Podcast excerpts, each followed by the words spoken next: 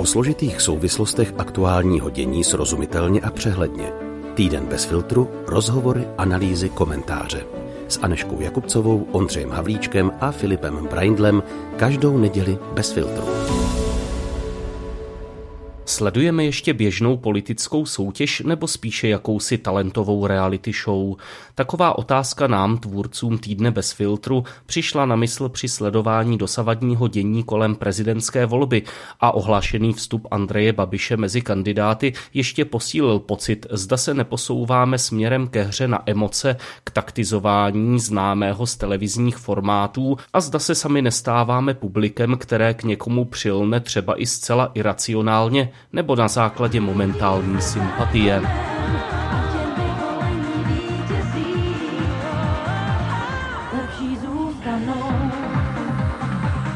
A nebo to tak vlastně bylo vždycky. Politika existovala a existuje v nějaké mediální podobě, určitá show k tomu patří.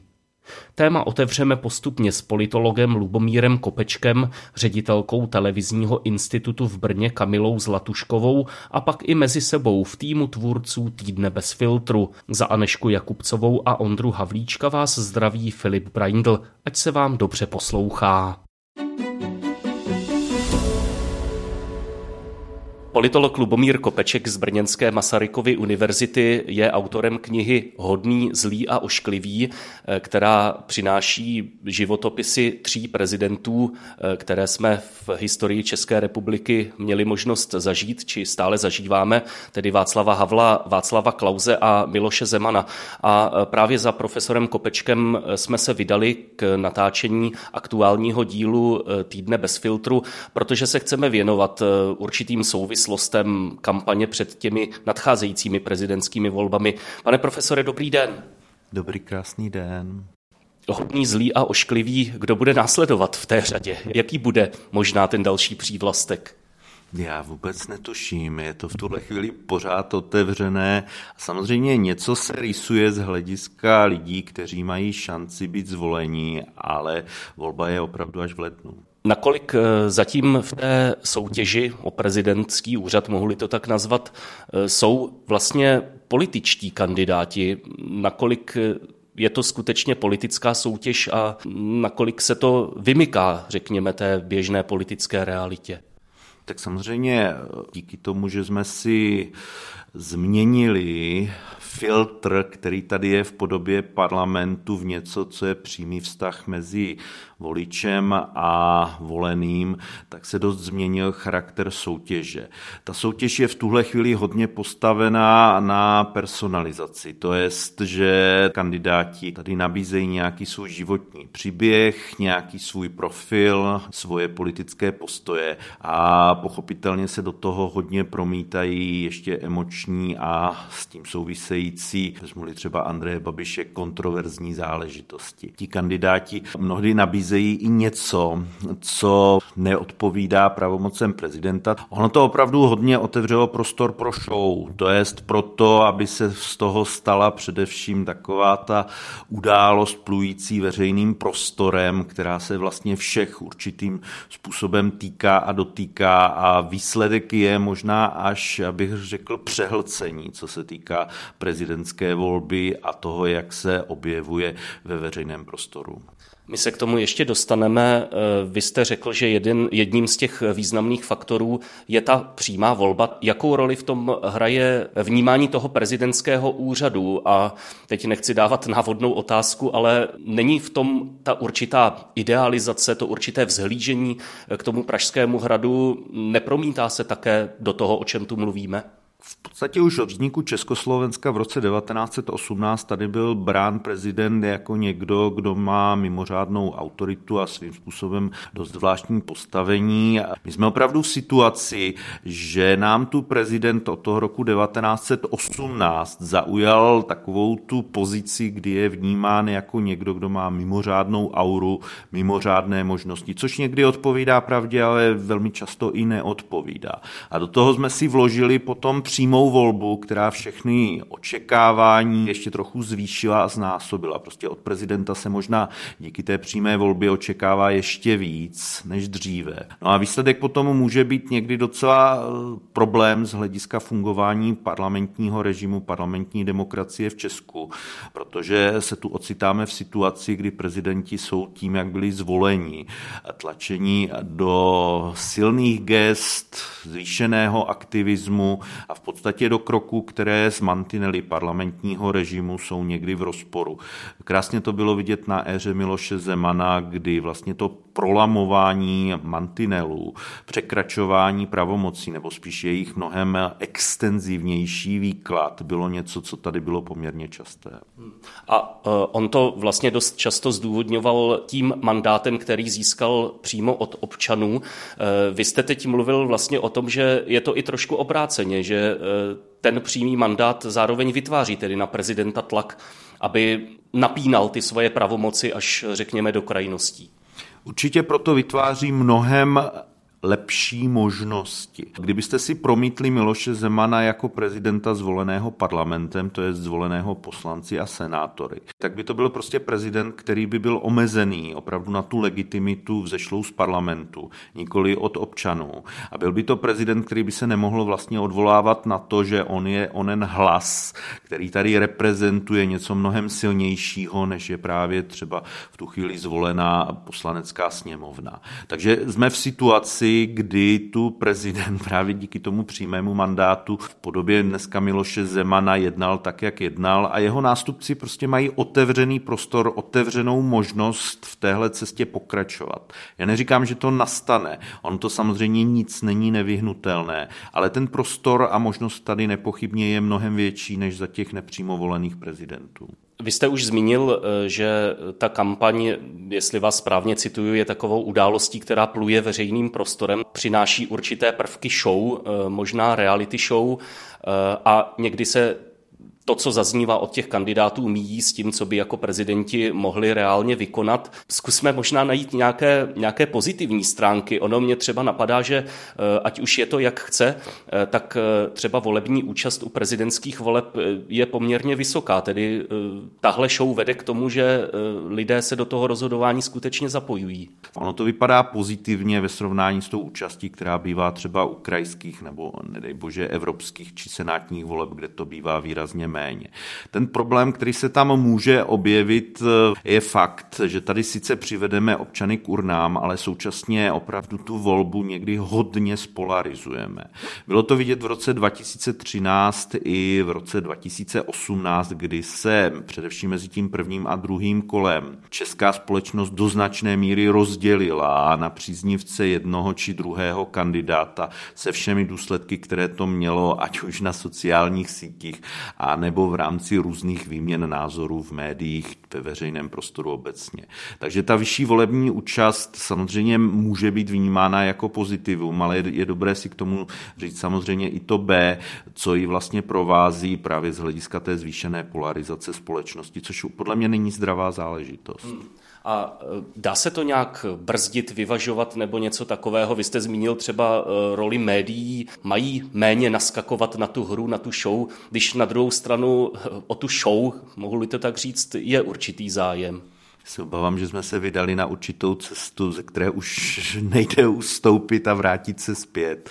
Vrátit se k nepřímé volbě je zjevně mimo politickou realitu. Není asi žádný univerzální recept, co s tím dělat. Média jsou prostě v situaci, kdy potřebují prodat svůj obsah, ať už je jakýkoliv, a logicky se ho snaží co nejvíce zatraktivnit z důsledky, o kterých jsme se vlastně bavili. Můžeme zkusit, a konec konců se to děje, mít nějak nějaké etické kodexy, nějaká základní omezení týkající se toho, co vlastně můžou kandidáti dělat v rámci kampaně. Ať už z hlediska nějakých minimálních právních nástrojů, které tu existují, anebo opravdu nějakého řekněme, veřejného vkusu. Ale tyhle hranice jsou velmi jednak nejasné, obecné a velmi snadno se dají překročit. Kdybych měl vytáhnout jenom věc, která se tady už objevila v těch minulých eh, volbách celkem často, negativní kampaň vedená vůči některým kandidátům, to je v zásadě věc, se kterou se podle mě efektivně v zásadě nedá nic dělat, byť to někdy může být na hranici opravdu toho, že to zasahuje do osobní integrity těch kandidátů.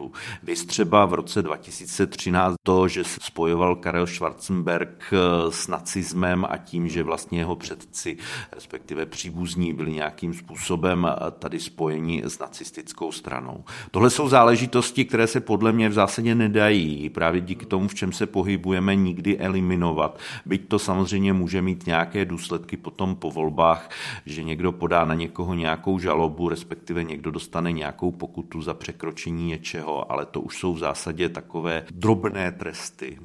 Nebudu zastírat, eh, že eh, téma tohoto dílu podcastu jsme vybrali v souvislosti s tím, že Andrej Babiš eh, oznámil svou kandidaturu na prezidentský úřad. Překvapilo vás to a pod otázka, hm, co říkáte na názor, který se objevil, že on do toho jde třeba i na základě toho, že si ten jeho tým něco úspěšně otestoval na těch senátních volbách v hlavě, byť to tam nevyneslo mandát kandidáce, kterou Andrej Babiš podporoval. Taková věc Eh, se objevila třeba od eh, tvůrců podcastu Kanárci v sítích, kteří se věnují eh, různým dezinformačním prvkům v politice a tak dále. Je dobré se podívat na možnosti Andreje Babiše uplatnit se v současné české politice.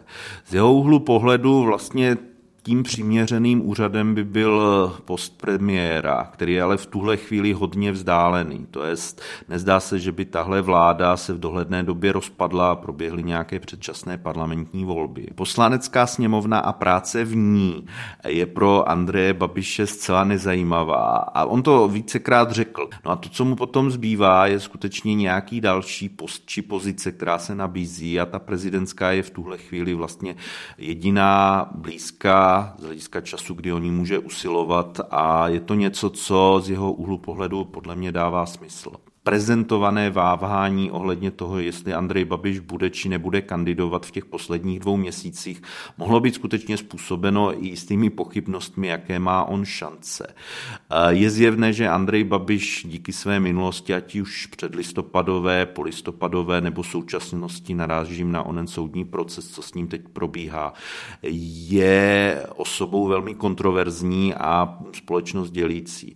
Na druhou stranu ty jeho šance získat získat eh, v prezidentských volbách velmi slušný výsledek. Tady zjevně jsou voličstvo, ano, je hodně velké komunikační, organizační, marketingové zázemí, ano, je v zásadě z hlediska možností ho podpořit opravdu velmi solidní, plus samozřejmě finanční možnosti, které má k dispozici. A pokud jde o ty senátní volby, vidíte tam tu souvislost? Kandidátka za ANO v onom jihlavském senátním obvodu získala, přestože nebyla vůbec vidět, v zásadě eh, nic neříkala a v té kampani se nijak nezapojovala 40% hlasů. Ukázalo to, co dokáže v danou chvíli osobní angažmá Andreje Babiše a dalších politiků, ano, co dokáže ona zmíněná koncentrace marketingu, eh, komunikačního a dalšího zázemí, ano v tomhle kontextu je to slušný výsledek a dá se to brát jako určitý test, eh, jak bychom mohli dopadnout z hlediska prezidentských voleb. Ale je fakt dobré to trochu rozlišovat, protože tím protikandidátem tady byl předseda Senátu, to je osoba, která v danou chvíli v tom obvodu byla historicky velmi silná a vlastně nikdo moc nepochyboval až do toho, jak tam ano upřelo svou pozornost, že by ten jeho, ta jeho obhajoba oba mandátu mohla být nějak ohrožená. A ono to nakonec nedopadlo zas tak z hlediska výsledku pro něj skvěle. Poslední otázka. Co nás podle vás čeká v tom dalším období, v těch dvou měsících do prezidentských voleb? Bude pokračovat show, anebo se přece jenom do ní dostanou i prvky té skutečně programové eh, soutěže, programové konfrontace? Programová konfrontace je fajn, ale my už jsme na to narazili eh, tak konfrontace v zásadě často probíhá o tématech, které s možnostmi prezidenta vůbec nesouvisí. To, s čím bude pracovat zjevně Andrej Babiš, jsou ekonomické otázky. Pokud by byl zvolen, tak jako prezident by ekonomiku České republiky nemohl téměř nijak přímo ovlivnit. On na to prezident opravdu v českých poměrech nemá pravomoci. Ale to, že Andrej Babiš bude pracovat s kritikou stávající vlády za její ekonomickou politiku, to, že bude pracovat s tím, že není schopna řešit energetickou krizi, inflaci a tak dále, to je prostě něco, s čím se dá počítat. A bylo by divné, kdyby to neudělal, protože prostě využije tu příležitost, která se mu to v tuhle chvíli nabízí v českém prostředí. Ta další věc, absurd toho, že to potom jako prezident nemůže řešit, je bohužel mimo realitu toho, co řada voličů dohlédne. To říká Lubomír Kopeček, politolog z Brněnské Masarykovy univerzity. Děkuji za rozhovor, za vystoupení v našem podcastu Týden bez filtru. Ať se vám daří, nashledanou. Já také děkuji a přeji krásný den.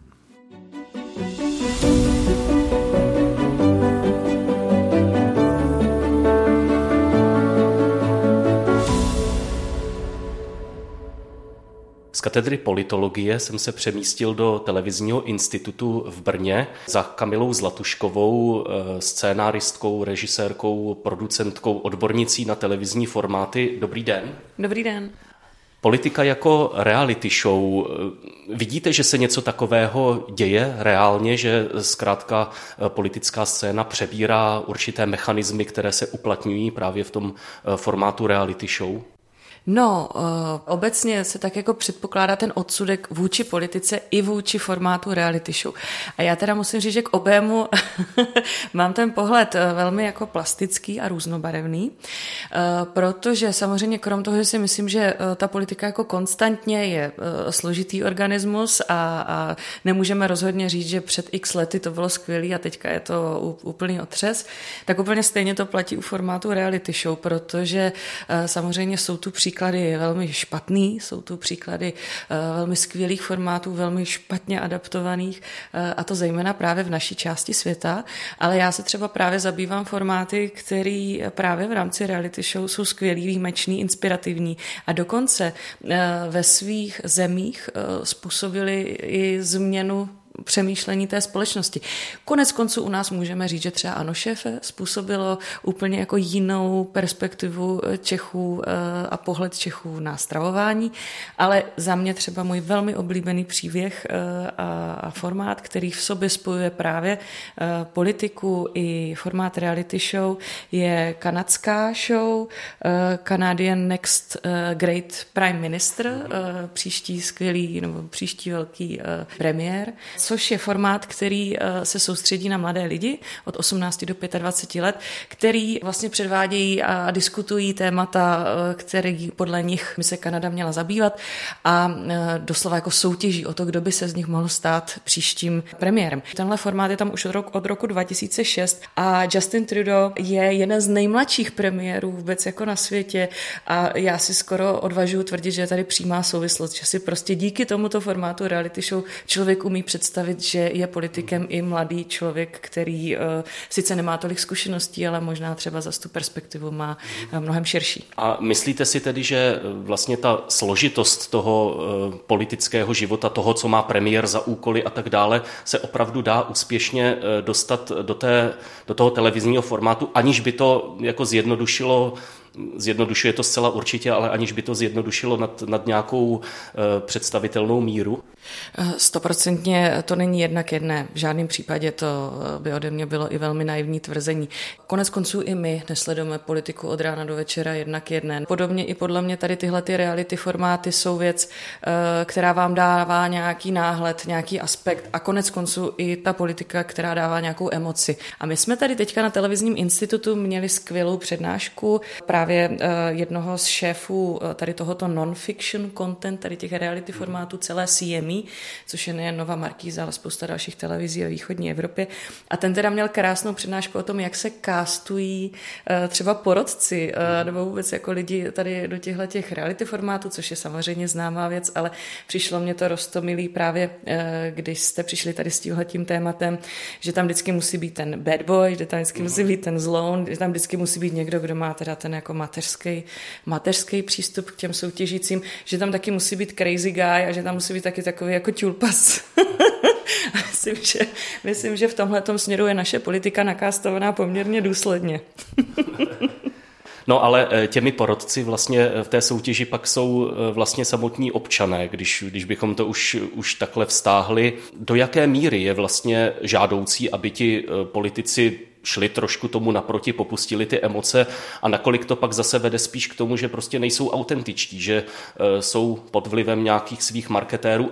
Mně přijde, eh, když teda se podívám i mimo ten náš rybník, tak právě co se týká emocí a co se týká takového velmi přirozeného přístupu, skvělá právě třeba Zuzana Čaputová. Mm-hmm. Myslím si, že vlastně ta její reakce po těch, eh, po těch, po těch strašlivých eh, vraždách teďka v Bratislavě byla jako neuvěřitelná.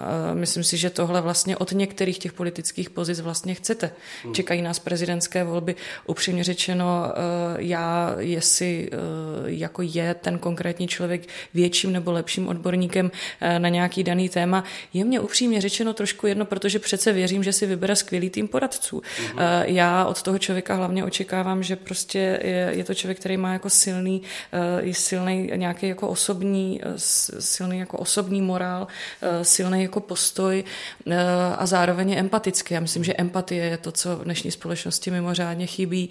Myslím si, že právě v naší politické scéně, která se tváří, že je velmi pragmatická, velmi vlastně jako taková tvrdá, eh, tak eh, mě by jako opravdu nevadil autentický, eh, citlivý člověk, který prostě řekne, já vám rozumím, já vám chápu a zároveň vím, co s tím můžu udělat.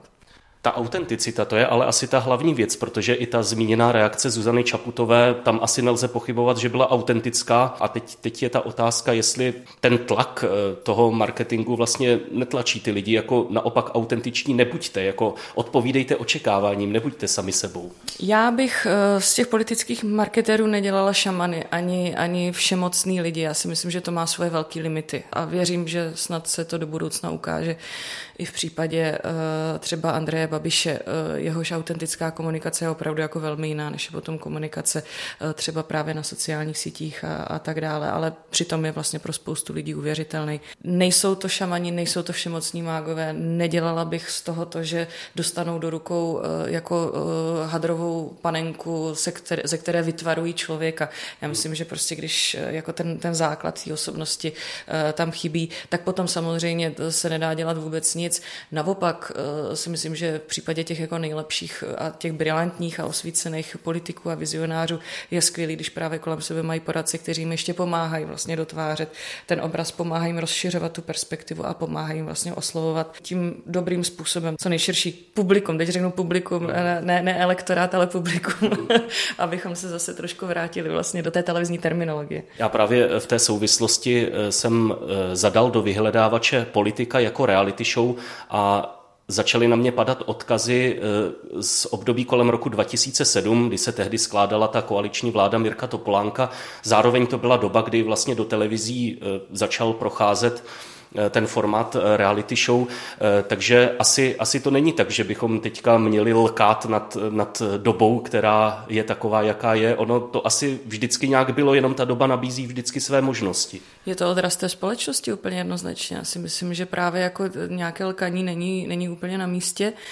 Je to spíš jako otázka i toho, já třeba osobně za sebe můžu říct, že právě říkám, kde vlastně začíná a končí moje zodpovědnost za ty veřejné věci, protože ve chvíli jsem dostala i sama několik eh, nabídek eh, a, a některý z nich byly velmi zajímavý v rámci politického angažmá, tak jsem je všechny odmítla, protože uh, jsem si tak nějak i sebekriticky jako zhodnotila, že to není prostředí pro mě, že je to, že je to něco, na co bych asi uh, opravdu jako neměla žaludek a pak si v duchu zároveň říkám, ale tím pádem jako je to nějaká zbabilost, je to vlastně jako něco, že do toho prostoru nechci vstupovat a alibisticky říkám to, ať dělá někdo jiný. Uh, myslím si, že podobně i právě v rámci těch formátů reality show, tam je to teda nesmírně zajímavý, jak potom i uh, právě v rámci toho nástupu těch reality show, který byly, ta první Superstar byla v roce 2003, ale potom vlastně třeba v těch reality show začaly být ty další tendence, ty nové tendence, že třeba tam byli jako romští zpěváci, že, že to začalo jako bourat v některých úhlech pohledu nějaký stereotypy.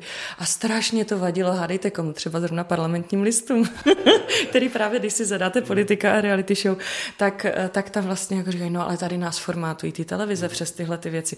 A my zase říkáme, no ale tady nás zase formátují ti političtí poradci a ti marketéři a je to vlastně všechno, je to všechno vlastně velká hra.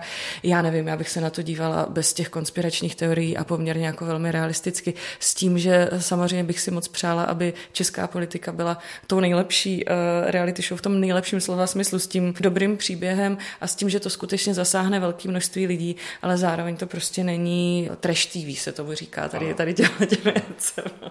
A s tím, eh, že ta reality show nebude odrazovat normální soutěžící, to je to, co jste zmiňovala. Vlastně možná, možná to může být, takže ne každý zkrátka na to má žaludek dát sám sebe, dát své soukromí do té mlínice. Přesně jak říkáte, eh, je taky právě spousta lidí, spousta introvertů, kteří třeba ať už umějí skvěle zpívat, nebo umějí skvěle vést hospodu, nebo umějí prostě dělat, nebo umějí skvěle debatovat a mají skvělý názory, eh, jako v té Kanadě. Eh, ano, je tady spousta lidí, kteří vlastně vůbec se na tu scénu nedostanou a že tady vlastně tím pádem sledujeme, jak na té politické scéně, tak samozřejmě i na té televizní obrazovce lidi, kteří jako proto mají nějaký jako mm, osobnostní předpoklady a nevadí jim být exponovaní exponovaní. Ale potom je podle mě mnohem důležitější, kdo je za kamerou, eh, kdo dělá tu dramaturgii, kdo je režisér, protože pochopitelně i u všech, u všech těch eh, dobrých a promyšlených formátů je to právě přesně tak, že, eh, že ta režie, že to není jenom, že se vám něco děje před kamerou a vy to tak jako bezmocně sledujete. A podle mě podobně se samozřejmě ta situace odehrává i na té politické scéně. Jsou lidi, kterým nevadí být exponovaní a být, být v té první linii, ale pak je strašně důležitý, kdo se kolem těch lidí pohybuje. Abych byla teda úplně konkrétní, tak myslím, že zrovna Pražský hrad je ukázkou jako velmi, velmi, velmi, velmi špatné reality show a takové uh, trash TV, na kterou se opravdu už ani jako nedívám, nevyhledávám to a ty zprávy o celém tom dění ignoruju, jenom odpočítávám, někdy už bude konec. Konec bude tedy eh, v březnu a nastoupí nový člověk, který vzejde z té, z té naší reality show. Eh, jaká podle vás bude v těch příštích dvou měsících, které nás dělí od té volby?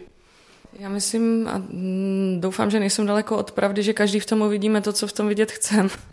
Pokud jako někdo trvá na tom, že prostě televize je zlo a všechny, všechny reality formáty jsou prostě jako strašlivý, protože se dívá jenom na dokumenty na dvojce a nedochází mu, že spousta těch dokumentaristů právě dělá i skvělý reality formáty. E, tak to je jedna věc, pokud někdo tu politiku vnímá jako zlo, nechce s tím nic společného, tak ho taky člověk nepřesvědčí. Já si ale z nějakého důvodu eh, myslím, političtí marketéři říkají, je něco jiného. Já si naopak myslím, že by to mohlo být velmi klidné, až bych řekla kultivované, protože si myslím, že si zejména teda teďka nově přistupivší eh, kandidát Andrej Babiš eh, vlastně nemůže dovolit ani nějakou jako ostrou konfrontační kampaň. Jsem na to sama zvědavá a zároveň musím říct, že po těch 20 hrozných letech je ta laťka pro mě v rámci toho prezidentského úřadu eh, tak nízko, že sice ty emoce pro mě při druhém zvolení Miloše Zemana pracovaly velmi silně. A teď už jsem se rozhodla, že se v tom třeba emočně vůbec nebudu angažovat. Platí to jak u té televize, vždycky můžete přepnout na jiný kanál, když se vám to nelíbí. A to je hrozně vtipný, že zrovna, když jsem tak jako plakala u té druhé volby Miloše Zemana, tak na druhém programu dávali, to si pamatuju do teďka dokument o ledních medvědech, tak jsem to na to přepla a v tu chvíli jsem si říkala,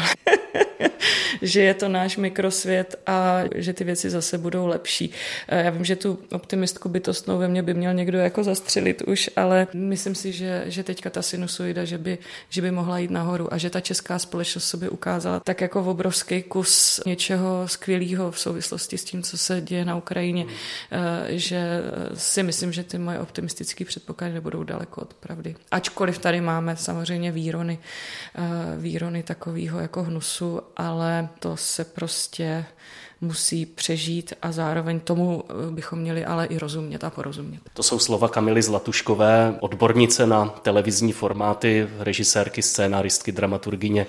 Moc děkuji za vystoupení v týdnu bez filtru. A já bych jenom dodala samozvané politoložky a odbornice na politický marketing, kterou opravdu nejsem, takže se uh, i za závěrem pořadu omlouvám za všechny své prognozy, které nevídou. Ale, ale pochopitelně sledování politiky velice baví a doufám jenom, že to všechno bude jenom lepší a budeme mít konečně i reprezentanty na všech úrovních eh, té, toho českého státu, na které budeme moct být pišní.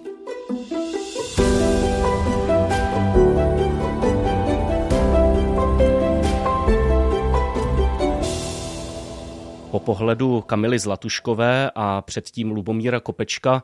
Eh, teď eh, pohled, eh, řekněme, laický v podání nás, tvůrců podcastu Týden bez filtru. Je tam v té politice příliš mnoho reality show, nebo je to něco, co zkrátka k tomu patří, dělo se to vždycky, jenom to teď má třeba nějaký jiný průběh, jak se na to díváte, Ondro Aneško? Je v té politice příliš mnoho show a, když to řekneme konkrétně, příliš eh, mnoho uh, hry na emoce, na půdy, řekněme? Já si myslím, že mm, je to něco jako tradičního, co, pozoruje, eh, co pozorujeme v té politice, že je z toho reality show, ale vadí mi to. Myslím, že hezky to ilustruje ilustruje vlastně celá řada nějakých, eh, my tu rádi máme ta kulturní přirovnání, tak eh, celá řada eh, seriálů, které se té politické tématice věnují, ať už je to ten věhlasný dům z karet House of Cards s Kevinem Spaceym, o tom, jak se, jak funguje nejvyšší americká politika, samozřejmě je to, je to nadsazené a podobně, ale vidíme tam ty principy. A nebo eh, i když půjdeme zase třeba do toho fantasy světa a hra o trůny, která je vlastně politickou, eh, politickou show a ukazuje opravdu, opravdu zase ten boj v těch nejvyšších patrech, tak ehm, já si myslím, že až příliš jako lidé i v té realitě naskakujeme na to, a možná budu ještě konkrétnější, myslím, že jako novináři na to naskakujeme a že na to naskakuje ehm, většina české novinářské scény na to, že i z těch částí politiky, kde um, bychom z toho takovou reality show dělat nemuseli, tak protože nakonec média fungují na základě reklamy, čtenosti, sledovanosti a podobně, tak se potom běží. A pro mě je to nejvý, nejviditelnější pravidelně v té přímé volbě prezidenta. Zdá se mi to jako lajkovi, jako občanovi, že ta část eh, novinářské veřejnosti do toho jde s tím, že vlastně vytváří půlroční show kolem člověka, který eh, potom má přece jen převážně reprezentativní funkci a podobně.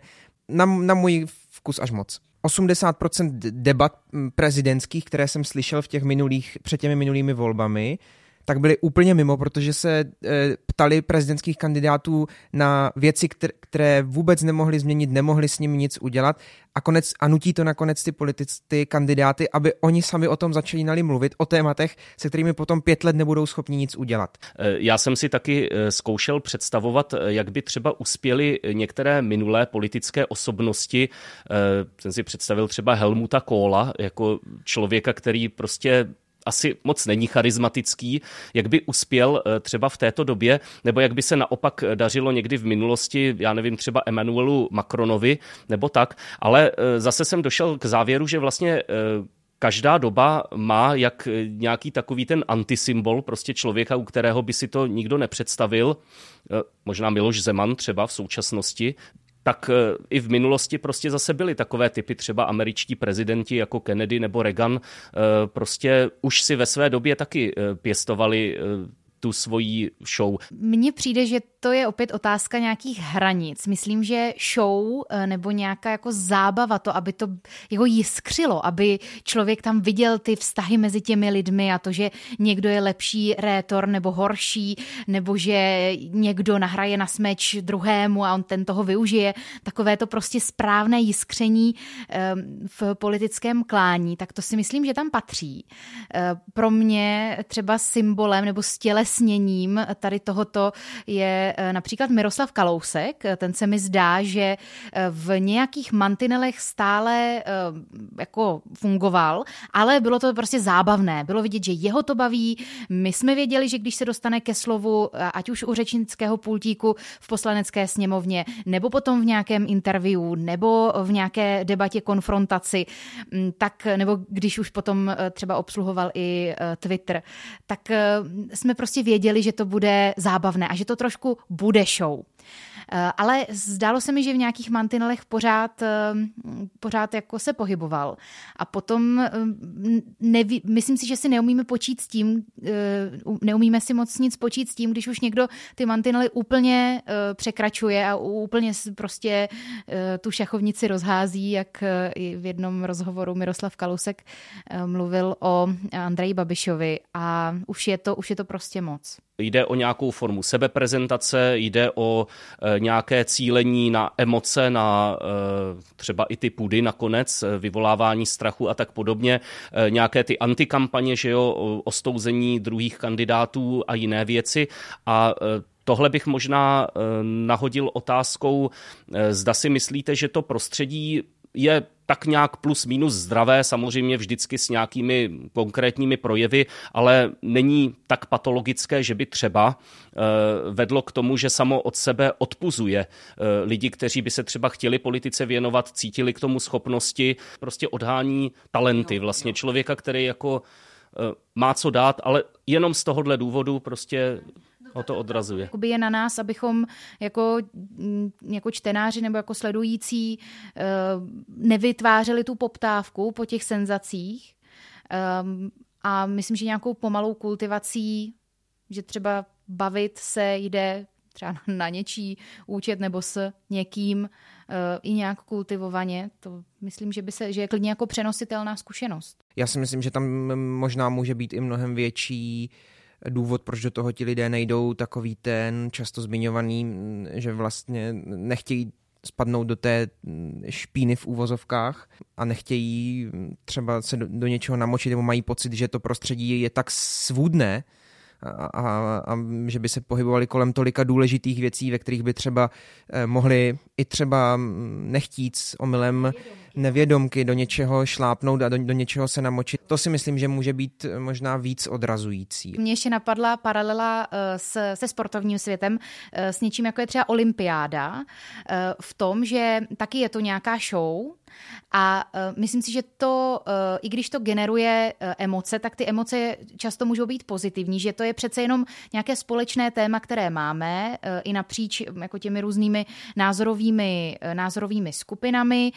Uh, je to něco, co přece jenom ze své podstaty nás spojuje, protože se nás všechny týká, uh, všech se nás týká.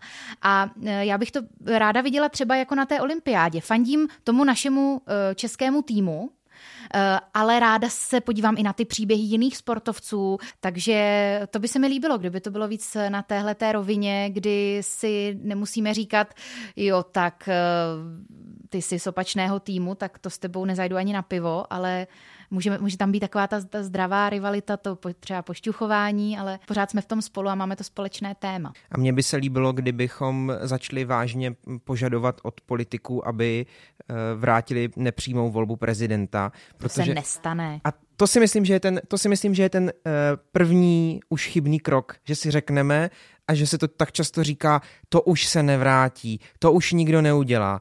Ale tak jako to bychom si mohli říct o čemkoliv a pak, pak, pak, by, to bylo, pak by to bylo zbytečný. Myslím, že takových lidí e, další řada a že prostě bude potřeba to otevřeně říkat, a já to za sebe teďka říkám, takže si nás někdo posloucháte, já chci nepřímou volbu, protože já chci, aby ta paní nebo ten pán, e, co budou na tom hradě, a nebo ještě líp někde v podhradí sedět, aby tam byli zvole, zvolení parlamentem a aby pak neměli tendence ani před tou volbou, ani po té volbě dělat celý ten teátr kolem toho. Myslím, že bychom tím ušetřili spoustu nervů, ušetřili uh, spoustu špatných chvil republice, která bude mít prezidenta, kterého bude uh, volit rozjařený národ po pěti měsících předvolebních debat. Dejme si, Ondro, ještě šanci a zkusme jednou toho prezidenta zvolit takového, uh, aby potom ten národ, jak se tak vzletně říká, spíše spojoval, než rozděloval.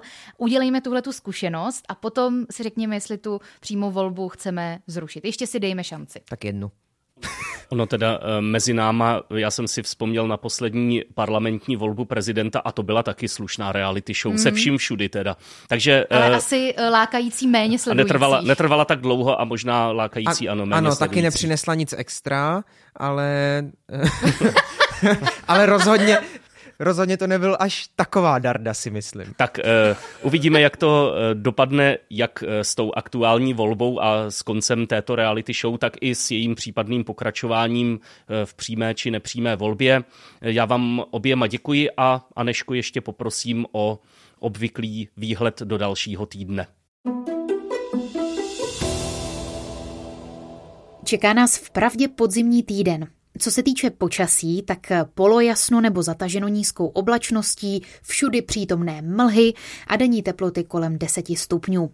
Světové dění se bude točit kolem klimatické konference COP27 v egyptském přímořském letovisku Sharm až Sheikh. Zástupci přibližně 200 zemí tam budou dva týdny diskutovat o tom, jak omezit klimatickou změnu a její důsledky. Českým zástupcem bude premiér Petr Fiala, kterého v pondělí čeká setkání s egyptským prezidentem a v úterý projev na plénu konference. COP27 potrvá do 18. listopadu. V pondělí začíná 24. ročník celorepublikového festivalu Den poezie. Do 20. listopadu nabídne množství impulzů, jak objevit a zamilovat si poezii, anebo se k jejímu čtení, nebo možná dokonce i psaní vrátit. Začátečníkům za sebe doporučuju sáhnout po Janu Skácelovi nebo Josefu Kajnarovi. Za podzimní dušičkovou tématikou se pak vypravte do díla Bohuslava Rejnka anebo bizarních básní režiséra Tima Bartna. Toužíte-li po současné civilní, přesto hluboké duchovní poezii, potom otevřete něco od Ivana Martina Jirouse Magora, například Magorské modlitby, které sestavil a komentářem opatřil Martin C. Putna, náš host z minulého dílu, anebo něco od německé protestantské teoložky Doroté Zéle. Úterý bude také kulturně nabité. V Londýně bude slavnostně představena pátá řada seriálu Koruna o britské královské rodině. Na streamovací platformě Netflix se potom dočkáte ve středu 9. listopadu.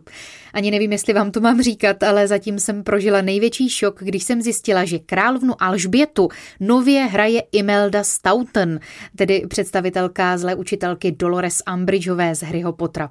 Omlouvám se za toto spojení. Pětašedesátiny oslaví zpěvačka s nezaměnitelným hlasem, známá především jako členka legendárního spirituál kvintetu Irena Budvajzrová. Večer pak proběhne křest knihy Kadasmana, autorů podcastu Příběhy bez filtru a našich milých kolegů. Je to kniha rozhovorů o bohu mimo kostely s pěti brněnskými osobnostmi. Tak se na vás těšíme v 18 hodin v kavárně Trojka.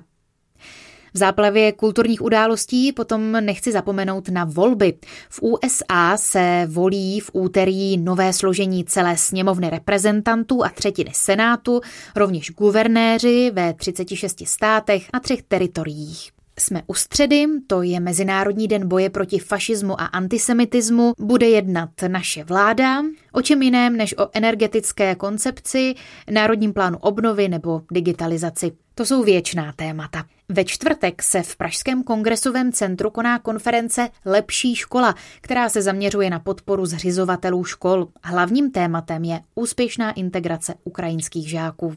V pátek si s vlčím mákem na klopě připomeneme významný den České republiky, Den válečných veteránů, také svátek svatého Martina, patrona vojáků, jezdců a zbrojířů, a rovněž to, že Česká republika stále předsedá Evropské unii. V naší režii totiž začíná Evropské jaderné fórum. Debatovat se bude zejména o mírovém využití jaderné energie v současné energetické, klimatické i zdravotní politice Evropské unie. Ministři financí zemí Evropské unie vedení Zbyňkem Staňurou pak budou schvalovat unijní rozpočet na příští rok. No a ještě sobota. V sobotu se chystá podzimní celonárodní sbírka potravin. V mnoha obchodech tak budete moci nakoupené potraviny prostřednictvím dobrovolníků a poté potravinových bank darovat těm nejpotřebnějším. Na webu sbírkapotravin.cz je také možné se přihlásit k dobrovolnické pomoci s organizací. To je od nás pro tento týden bez filtru vše a ti pro vás příští týden týdnem dobrým. Hodně zdraví a radosti do podzimních dnů přejí a loučí se Aneška Jakubcová, Ondřej Havlíček, Filip Braindl a zvukař Antonín Kánský. Uvidíme se v úterý v Brně na křtu knihy Kadasmana. Bez filtru. O zásadních věcech otevřeně a bez předsudků. Najdete nás v podcastových aplikacích na Facebooku, Twitteru a Instagramu bez filtru pomlčka podcast. Chcete nás podpořit? Info na webu bezfiltrupodcast.cz